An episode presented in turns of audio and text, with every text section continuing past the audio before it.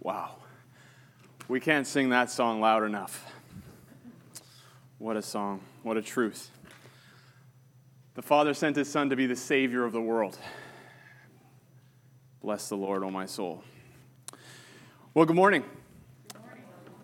This fall, Pastor Matt has been leading us through a series in Ephesians. And I trust that this little letter of Ephesians has been encouraging strengthening, and enlarging your heart for Christ in many ways. Personally, uh, my heart has been deeply encouraged in this series, and I'm excited for what's ahead. And my prayer for all of us is that the Holy Spirit would be writing the book of Ephesians on each of our hearts, personally impressing his words upon us. I also pray that its words would be shaping the culture of our church, from the leaders to the newcomers, that every one of us would see our need for the gospel as we dive deeper into what it means to be people who are in Christ, rescued from darkness and called to walk as children of light. But this morning we're going to pause our series in Ephesians, uh, not to disconnect from it.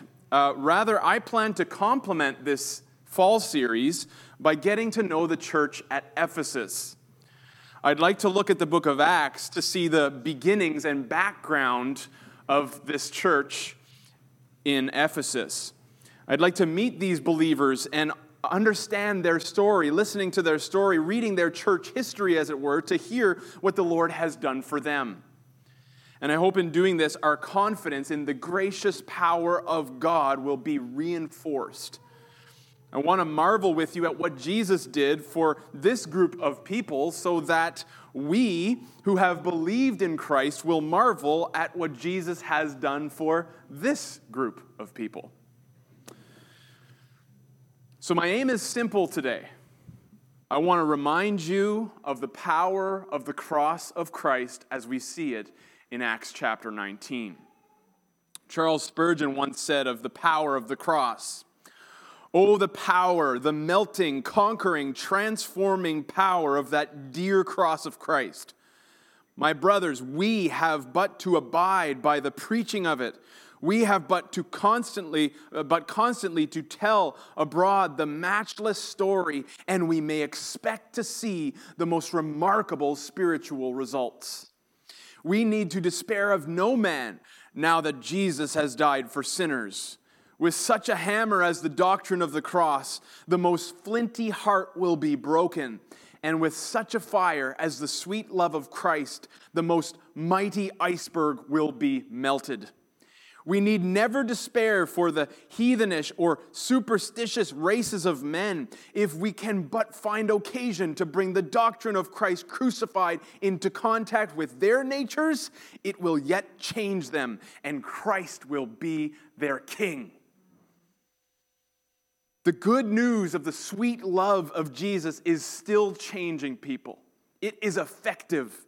It has power. He is still graciously and powerfully working in this world. His light is still conquering the darkness.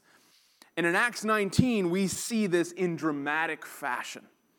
So if you have your Bible, please open to Acts 19.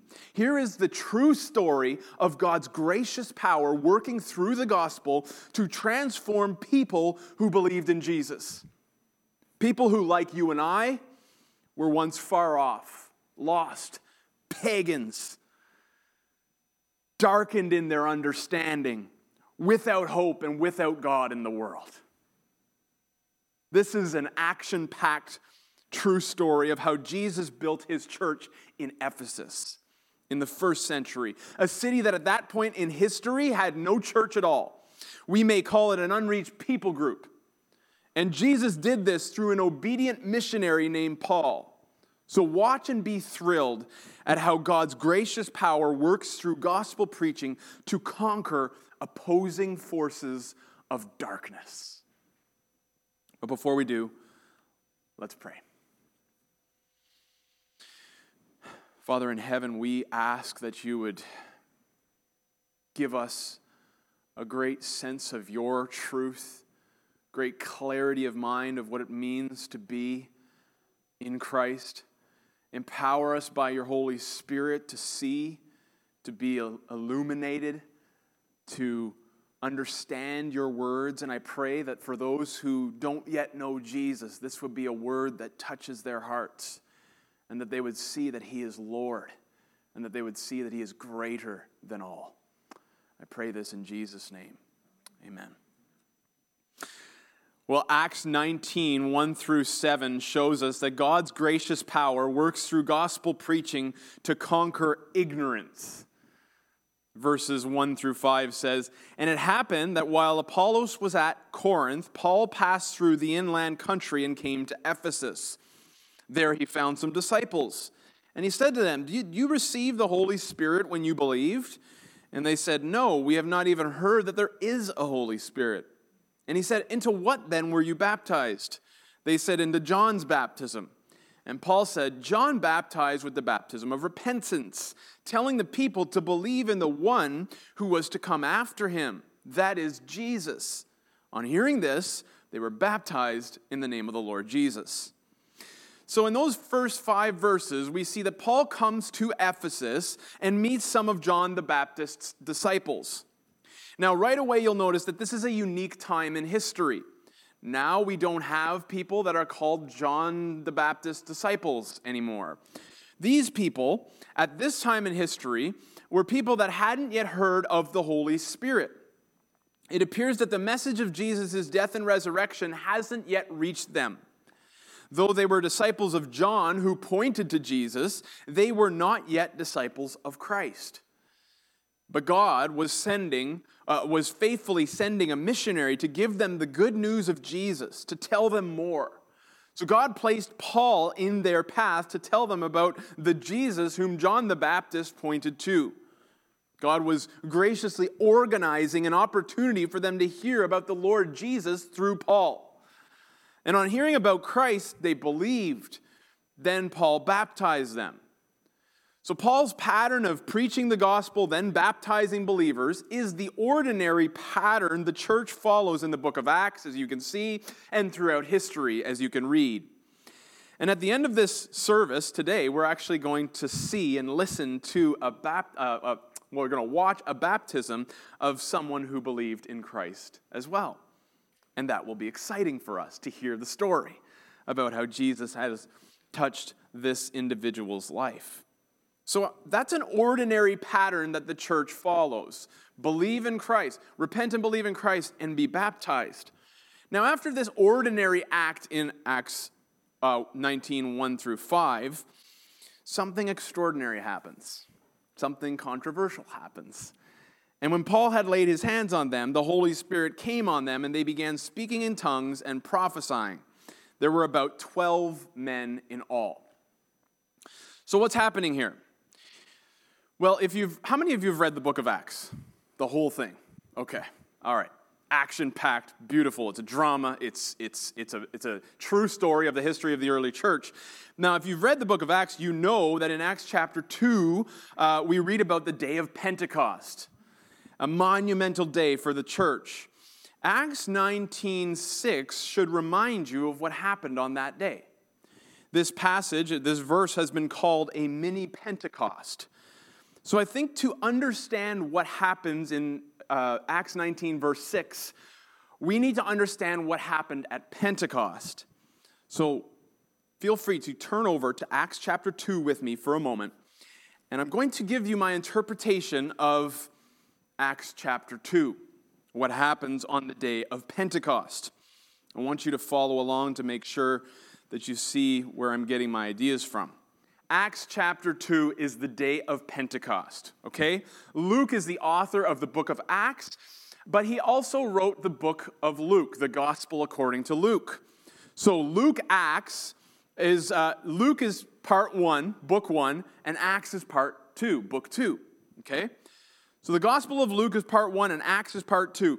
This is important to consider when you're trying to understand Acts 2 and the day of Pentecost because we need to bear in mind what has just happened in Luke's gospel. Okay, it's part one of the two part narrative. The day of Pentecost is a day of fulfillment. A fulfillment of what? We need to go back to Luke 24 to understand what has happened. So, Luke 24 is a day that the risen Christ, uh, sorry, the day of Pentecost is a day that the risen Christ promised would come in Luke 24. Okay, in Luke 24, you don't have to go there, but I'll read it to you. Jesus said this to his disciples. He said to them, These are my words that I spoke to you while I was with you, that everything written about me in the law of Moses and the prophets and the Psalms would be fulfilled. Then he opened their minds to understand the scriptures and said to them, Thus it is written that the Christ should suffer and on the third day rise from the dead, and that repentance for the forgiveness of sins should be proclaimed in his name to all nations, beginning from Jerusalem. You are witnesses of these things, and behold, I am sending the promise of my Father upon you. But stay in the city until you are clothed with power from on high.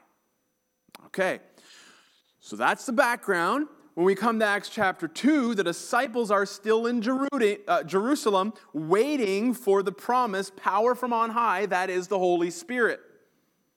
The Holy Spirit will empower them to be witnesses, did you catch it? To the nations. Okay? So while 120 believers are gathered waiting in Jerusalem for the promised Holy Spirit to give them power, there are also other people on the day of Pentecost present. In Acts 2 5, we read, you could check it there for yourselves, there were dwelling in Jerusalem Jews, devout men from every nation under heaven. And in Acts 2, verses 9 through 11, you see a list of the nations present on that day. So Acts shows how the church received the promised Holy Spirit who'd empower her to fulfill the command of Jesus to make disciples of all the nations. Okay?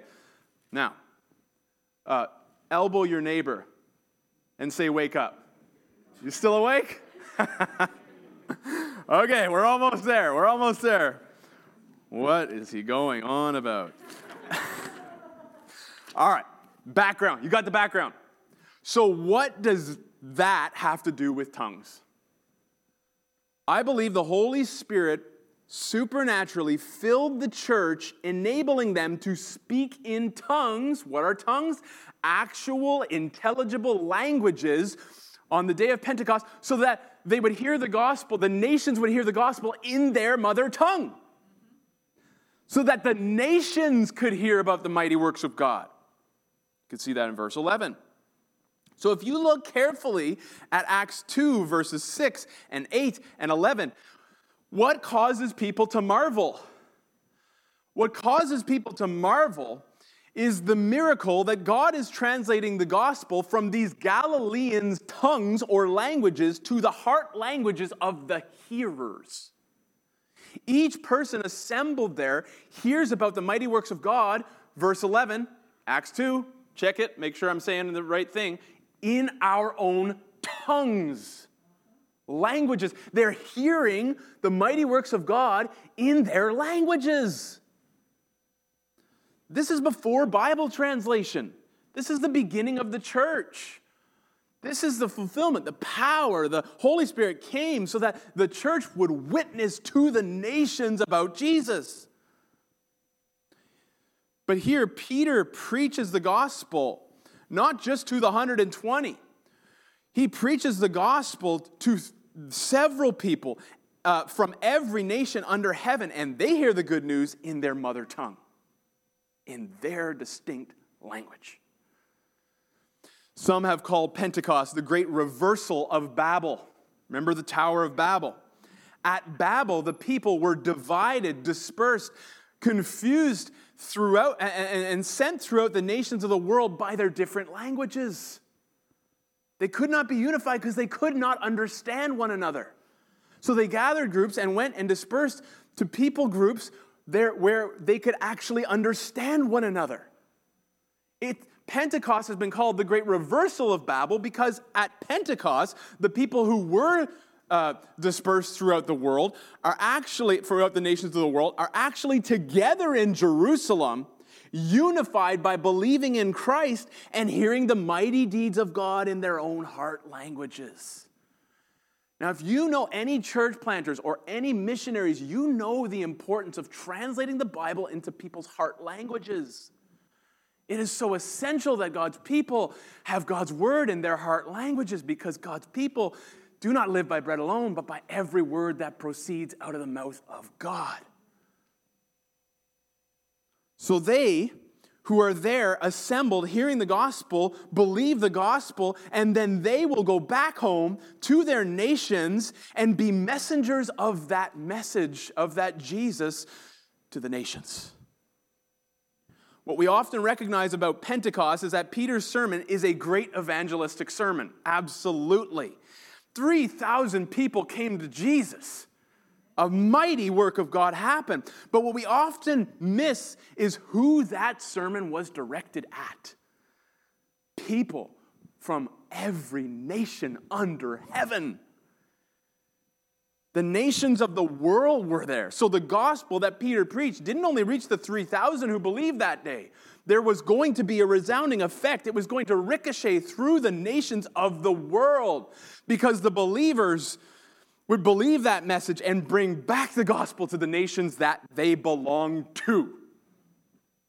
Okay, so I believe these tongues we're referring to here in Acts 2 and then in Acts 19 were a special gift of communication that the Holy Spirit gave to the church so that the church would preach Christ to the nations of the world witnessing, declaring, translating that Jesus is Lord in different languages to different nations of the world.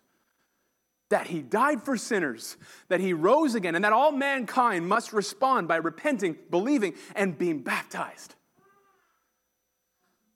So that's my interpretation of Acts 2. So now that we understand a bit of what's happening at Pentecost, let's go back to Acts 19. Remember, Acts 19, 6 is referred to as a mini Pentecost. So, what was happening in Acts 19?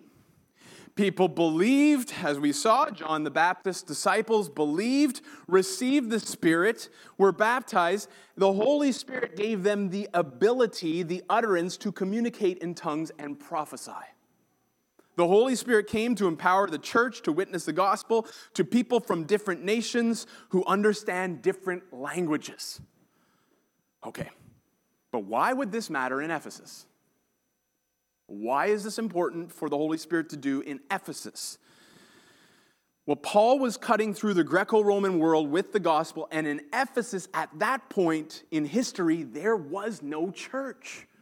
This was an unreached people group and a pagan people group at that. They worshiped idols.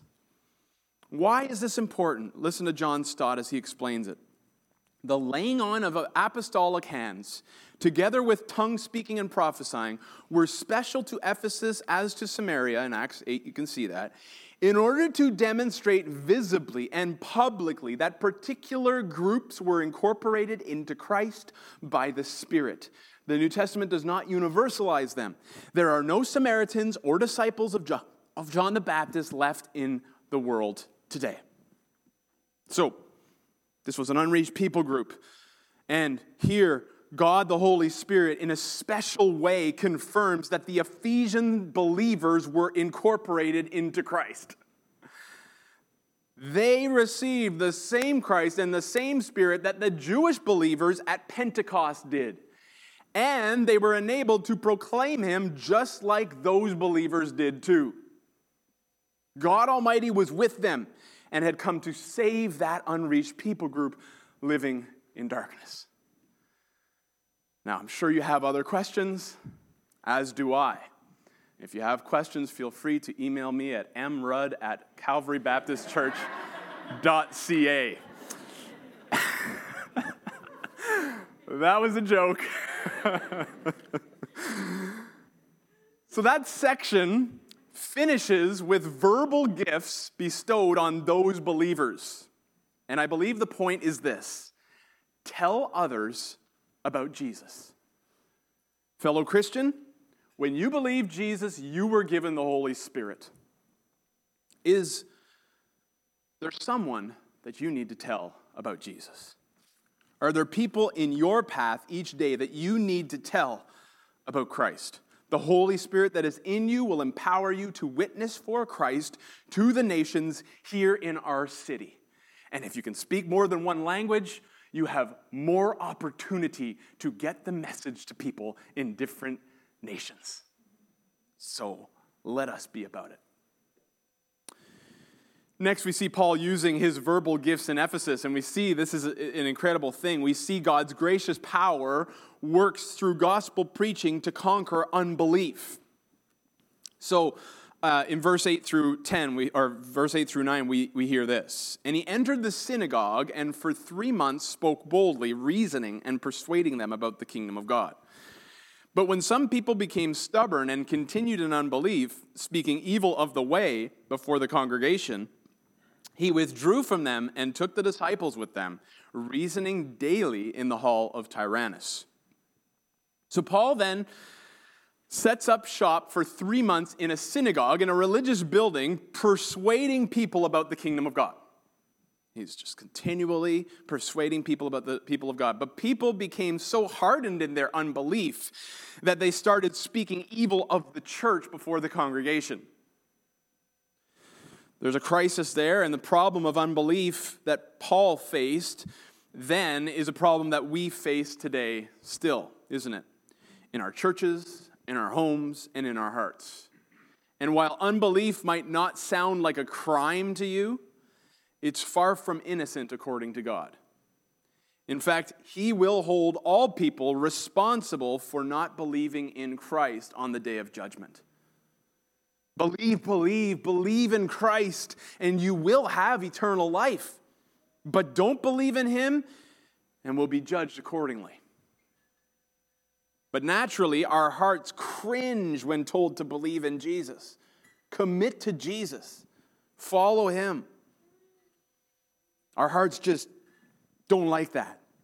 Jack Miller sums up unbelief this way In each of us, there is an ugly, human energy driving us away from God, a reactive allergy to God and His holiness, a refusal to submit to His control, and a treasonous disloyalty to His person and laws. The hard truth this is sin against a holy God and therefore makes us the subjects of His wrath. So, unbelief is a real problem. But now watch how God works past the unbelieving opposition that Paul faced to advance the gospel through Paul. Paul moves out of the religious building to the public place in Ephesus called the Hall of Tyrannus. Apparently, Paul would go there at midday for five hours a day to speak about the kingdom of God to those who'd listen. Something like going to a university or a library today. This was a great open door for the gospel because, as verse 10 says, this continued for two years, so that all the residents of Asia heard the word of the Lord, both Jews and Greeks.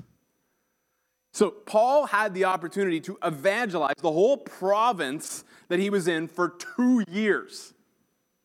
Some have suggested that maybe he's, he's, he's working on First Corinthians or Romans at this time. I don't know. But he's preaching continually for two years so that everybody's hearing the word of the Lord. And in verse, verses 11 through 16, we see a thrilling scene afterwards. God's gracious power works through gospel preaching to conquer satanic powers. Verses 11 and 12 say, And God was doing extraordinary miracles by the hands of Paul, so that even handkerchiefs or aprons that had touched his skin were carried away to the sick, and their diseases left them, and the evil spirits came out of them. So God is doing extraordinary miracles through Paul as Paul is preaching the gospel. These are not typical. These miracles are extraordinary. They're mentioned extraordinary miracles in verse 11. And they're so extraordinary that even Paul's sweat towels and clothes are being used by God to heal diseases and expel evil spirits from people. I think this has been abused by television preachers and internet preachers who say, Give me some money for a sweat towel and you'll get this, that, and the other thing. I think this ver- these verses have been abused. I do not think we ought to give to those kind of organizations. Paul is doing, God is doing something extraordinary through Paul here. He's on the front lines of a spiritual conflict in an unreached people group, and the Lord's gracious power of light and the devil's power of darkness are at work in this scene. There's a conflict happening here. As John Stott says, the mention of exorcism leads Luke to tell of some Jewish exorcists who attempted to tap into the power they believed to inhere in the name of Jesus with disastrous consequences. Ironically, they don't believe in Jesus, but they use his name for his power. They see people with evil spirits and they plan to use Jesus' name to exorcise them, to put on a magic show. Now, people still do this today in different ways, don't they? Using the name of Jesus for political power or financial gain. It's hypocrisy, but it's hypocrisy of a dangerous kind as we'll see in verse 15. Because even the evil spirit recognizes that these Jewish exorcists are faking. They're literally using the Lord's name in vain here, and God is jealous for his name. And there will be a boomerang effect on them. The demons know Jesus and respect Paul, but they don't recognize this man, though he tries to use the name of the Lord. And the results are that the exorcism backfires on them, bringing a shameful end to their little magic show. And the demons they were trying to play with beat them up and chase them out of the house they're in. Look at verses 13 through 16. Then some of the itinerant Jewish exorcists undertook to invoke the name of the Lord Jesus over those who had evil spirits, saying, I adjure you by the Jesus whom Paul proclaims. Seven sons of a Jewish high priest named Sceva were there, were doing this. But the evil spirit answered them, Jesus I know and Paul I recognize, but who are you? And the man in whom the evil spirit, uh, in, in, whom was the evil spirit, leaped on them, mastered all of them, and overpowered them, so that they fled out of that house naked and wounded. They're playing with fire. And the dark scene uh, in, in this dark scene, the gracious power of God is at work through Paul, producing wholesome results. God is healing the sick and diseased, sending out evil spirits. His kingdom is a kingdom of light, and the light overcomes the darkness. Do you believe that? Still today? Have you seen it in your own life? Watch how it happened in Ephesus. And this became known, verse 17, to all the residents of Ephesus, both Jews and Greeks, and fear fell upon them all, and the name of the Lord Jesus was extolled or praised. There was an awe at the name of Jesus because of these works that God was doing. Christian, like Paul here, you're surrounded by spiritual darkness today. This is still true of us. We live in a world that is filled with demonic, dark powers around us, but they're unseen to the, uh, to the naked eye. But we who are followers of Jesus aren't to fear the darkness. Remember, he who is in you is greater than he who is in the world. No matter how dark things look in our culture, God is light, and the light overcomes the darkness. We are situated every day in a spiritual war with invisible forces of evil. And though we don't often see evil spirits, we fight by living in the light. I love how David Powlison puts it. The words spiritual warfare never appear in the Bible. It is a pastoral theological term for describing the moral conflict of the Christian life. It is a metaphor for our lifelong struggle with our lies and other liars, our lusts and other tempters, our sins and other evildoers, and the present darkness that continually unsettles us. Our sufferings, whatever their form or cause, provide occasions either to stumble or to stand. Our warfare is over which it will be. To win spiritual warfare is simply to live as light in a dark world. It is to treat others with humility, patience, and thoughtful consideration. It is to live as a conscious and contributing member of we, the people whom God has brought together by mercy. It is to have things to say that are worth saying, true, constructive, timely, and filled with grace. To lose spiritual warfare is to live in the darkness to revert to what comes naturally to every fallen heart. It is to walk under the influence in the image of the powers of evil. It is to live as a world of one, willful, inconsiderate, bitter, fearful. It is to speak thoughtlessly, impulsively, falsely, and destructively. It is to live carelessly, unwisely, drifting with the zeitgeist of your time and place. At its core, to lose this war is to forget God and consciously serve yourself. This puts this into the moral dimension, doesn't it? The spiritual battle is a battle for us to live in the light, to live in the truth, to speak truth, to put away lies, to stop stealing and start giving. What about you? Are you winning or losing the spiritual war right now for your heart?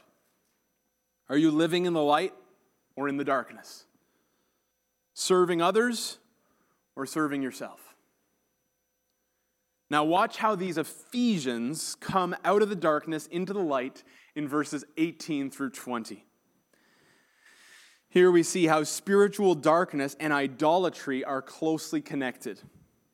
These verses teach us that God's gracious power works through gospel preaching to conquer idols of the heart. Verse 18 says, Also, many of those who were now believers came, confessing and divulging their practices. And a number of those who had practiced magic arts brought their books together and burned them in the sight of all. And they counted the value of them and found it came to 50,000 pieces of silver.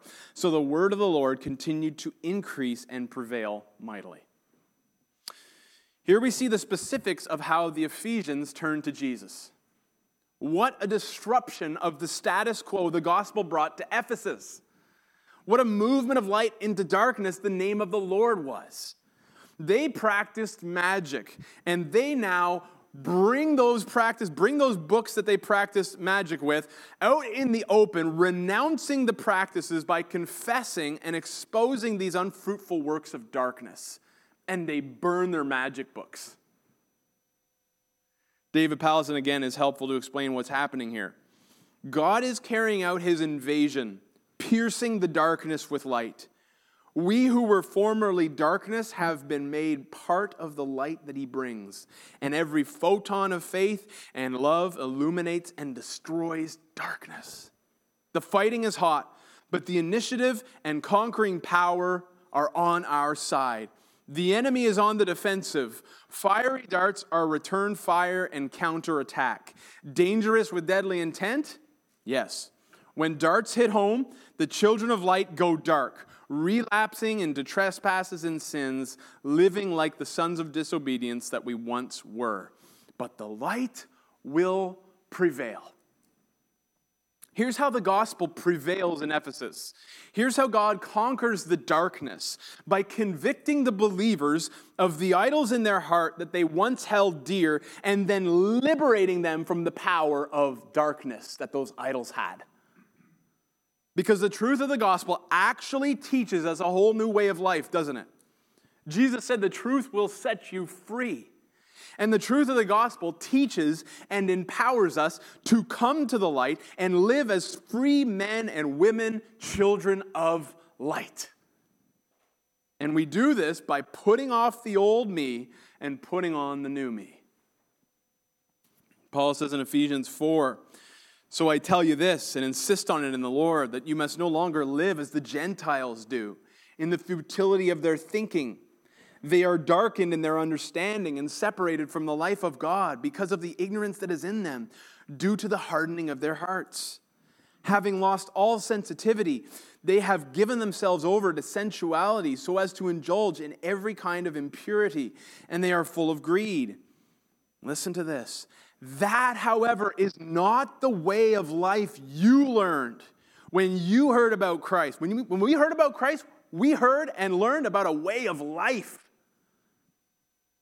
When you learned about Christ and were taught in Him in accordance with the truth that is in Jesus, you were taught with regard to your former way of life to put off your old self, which is being corrupted by deceitful desires, to be made new in the attitude of your minds, and to put on the new self created to be like God in true righteousness and holiness. In Ephesus, in a culture obsessed with the occult, they put off magic because their hearts had been changed by Jesus. In Ottawa today, if your heart's been changed by Jesus, what do you need to stop practicing?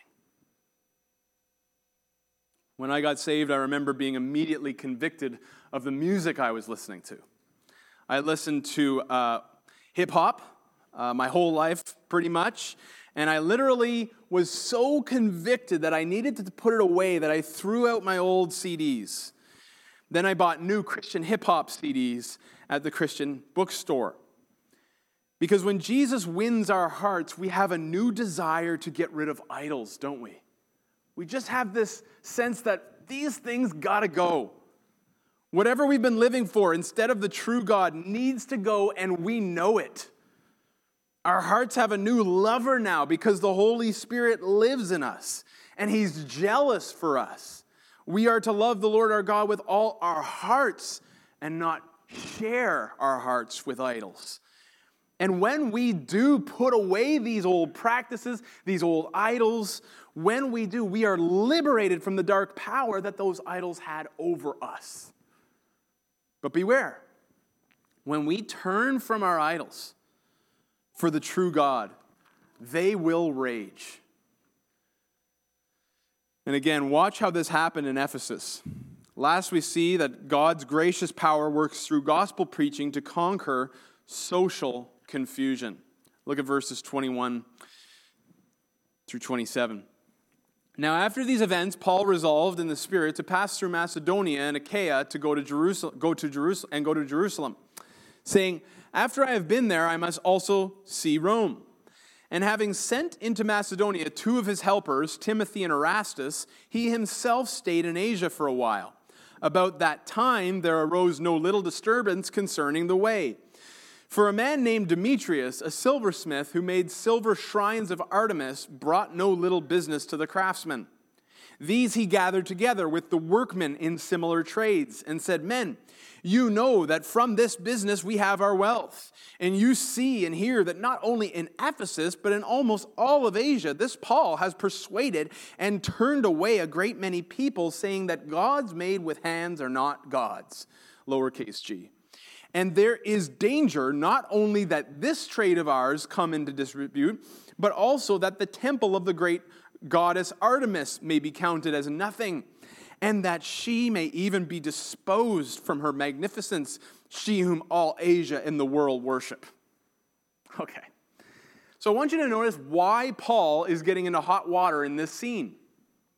Demetrius is a man who makes idols for a living. That's where he gets his wealth from. And he's upset about Paul's work. And he's upset because he fears Paul's preaching of the gospel and exposing the local idols for the lies that they are will actually put him out of business. Look at verse 26. Paul was saying that gods made with hands are not gods, lowercase g. Now, whenever you see gods made with hands in Scripture, your ears should perk up. Because what you're hearing about is idolatry. In the Ten Commandments, God commanded his people not to have any other gods but him. And he also commanded them not to make any carved images for themselves because why? Because he is the Lord and he is jealous. He wants our hearts and all of our hearts. So to be a faithful believer involves going against the grain of our culture that worships idols and going against the grain of our hearts by radically uprooting the idols that are in there. It's called repentance. Coming to Christ, like the Thessalonian church, means we turn to God from idols to serve the living and true God. So, when people believed in Ephesus, the idols and idolaters and idol makers didn't appreciate Paul's work. Why? Because the worship of the temple goddess Diana or Artemis was at risk of losing her power in the city, her dark power over people. People who come from all over the world to worship her might actually turn to Jesus. And Demetrius is concerned that the gospel may hinder the, the temple goddess Artemis's fame. Here we see the social implications of the gospel. Coming to Jesus may mean that your old drug dealer gets mad at you because you're not picking up dope anymore. It may mean that your old boyfriend won't call you anymore because you're not about that life anymore, because you've learned the new life that Jesus Christ offers you in the gospel. But when Jesus is Lord of our hearts, these fake lies lose their grip and power on us. These idols that are lies, they lose their grip on us. David Powlison has written a wonderful article called uh, Idols of the Heart and Vanity Fair. It was the precursor to Tim Keller's Counterfeit Gods. So if you haven't read that, take a few minutes to read Idols of the Heart and Vanity Fair. Uh, David Powlison says the biblical theme of idolatry provides a penetrating tool for understanding both the springs of and the inducements to sinful behavior. False gods are highly catching. Idolatry is by far the most frequently discussed problem in the scriptures. The worship of tangible idols is ominously an expression of a prior heart defection from Yahweh your God. If idolatry is the characteristic and summary Old Testament word from our drift from God, then desires, epithumia, is the characteristic and summary New Testament word for the same drift. Colossians 3 says, covetousness, which is idolatry, right? The New Testament merges the concept of idolatry and the concept of inordinate life ruling desires. Idolatry becomes a problem of the heart, a metaphor for human lust, craving, yearning, and greedy demand. Idols are rarely solitary, our lives become infested with them. So today we have plenty of idols in our hearts and homes, don't we? If we're honest, we wake up and live for things that are not Jesus. We're greedy for many things stuff, status, and success, to name a few. But just imagine a city named Ottawa so changed by Jesus that the things people lived for start losing their power on them. Imagine porn sites, Amazon, Tim Hortons, Netflix, and Skip the Dishes losing business because the city is filled with people who love Jesus more than their idols, their cravings, their greedy desires. Just imagine that. Look at what happens in verse 28 at the thought of idols being threatened in Ephesus. When they heard this, they were enraged and were crying out, Great is Artemis of the Ephesians! So the city was filled with the confusion, and they rushed together into the theater, dragging with them Gaius and Aristar, whatever, uh, uh, Macedonians who were Paul's companions in travel. But when Paul wished to go in among the crowd, the disciples would not let him. And even some of the Asiarchs who were friends of his sent to him and were urging him not to venture into the theater. Now, some cried out one thing, some another, for the assembly was in confusion, and most of them did not know why they had come together. Some of the crowd prompted, prompted Alexander, whom the Jews had put forward, and Alexander motioned with his hand, wanted to make a defense to the crowd, But when they recognized that he was a Jew, for about two hours they all cried out with one voice, Great is Artemis of the Ephesians! And when the town clerk had quieted the crowd, he said, Men of Ephesus, who is there who does not know that the city of the Ephesians is temple keeper of the great Artemis and of the sacred stone that fell from the sky? Seeing then that these things cannot be denied, you ought to be quiet and do nothing rash. For you have brought these men here who are neither sacrilegious nor blasphemers of our goddess. If therefore Demetrius and the craftsmen with him have a complaint against anyone, the courts are open, and there are proconsuls. Let them bring charges against one another. But if you seek anything further, it shall be settled in the regular assembly. For we really are in danger of being charged with rioting today, since there is no cause that we can give to justify this commotion. And when he had said these things, he dismissed the assembly. Now, in the book of Acts, if you've read it, you know that Paul is almost always getting into trouble for his missionary work. He's disrupting, he's disrupting cultures and uh, cities. But under God's care, the city clerk intervenes and settles the crowd that was ready to riot. God isn't done expanding the gospel through the nations. He has preserved his servant Paul and will continue to advance the name of Jesus through his church. He did it then, and he's still doing it today. So I hope you've seen that Acts 19 is a beautiful page of church history. I hope you can relate to it. Before we close, I got a couple questions for you. Has your confidence in the gospel been waning? As you pray for yourself, as you pray for someone else, have you lost that confidence that the gospel can change anyone? Does this true story give you hope that the gospel can change anyone who believes? May the history of the church at Ephesus reinforce your confidence in the gracious power of God today. Let's pray. Father in heaven, we who have believed in Jesus have seen what you have done, and it's marvelous in our sight. We pray that you'd use your church, that you'd use us here, us ordinary people, to do extraordinary things for your kingdom, for the nations, for your glory. We pray this in Jesus' name. Amen.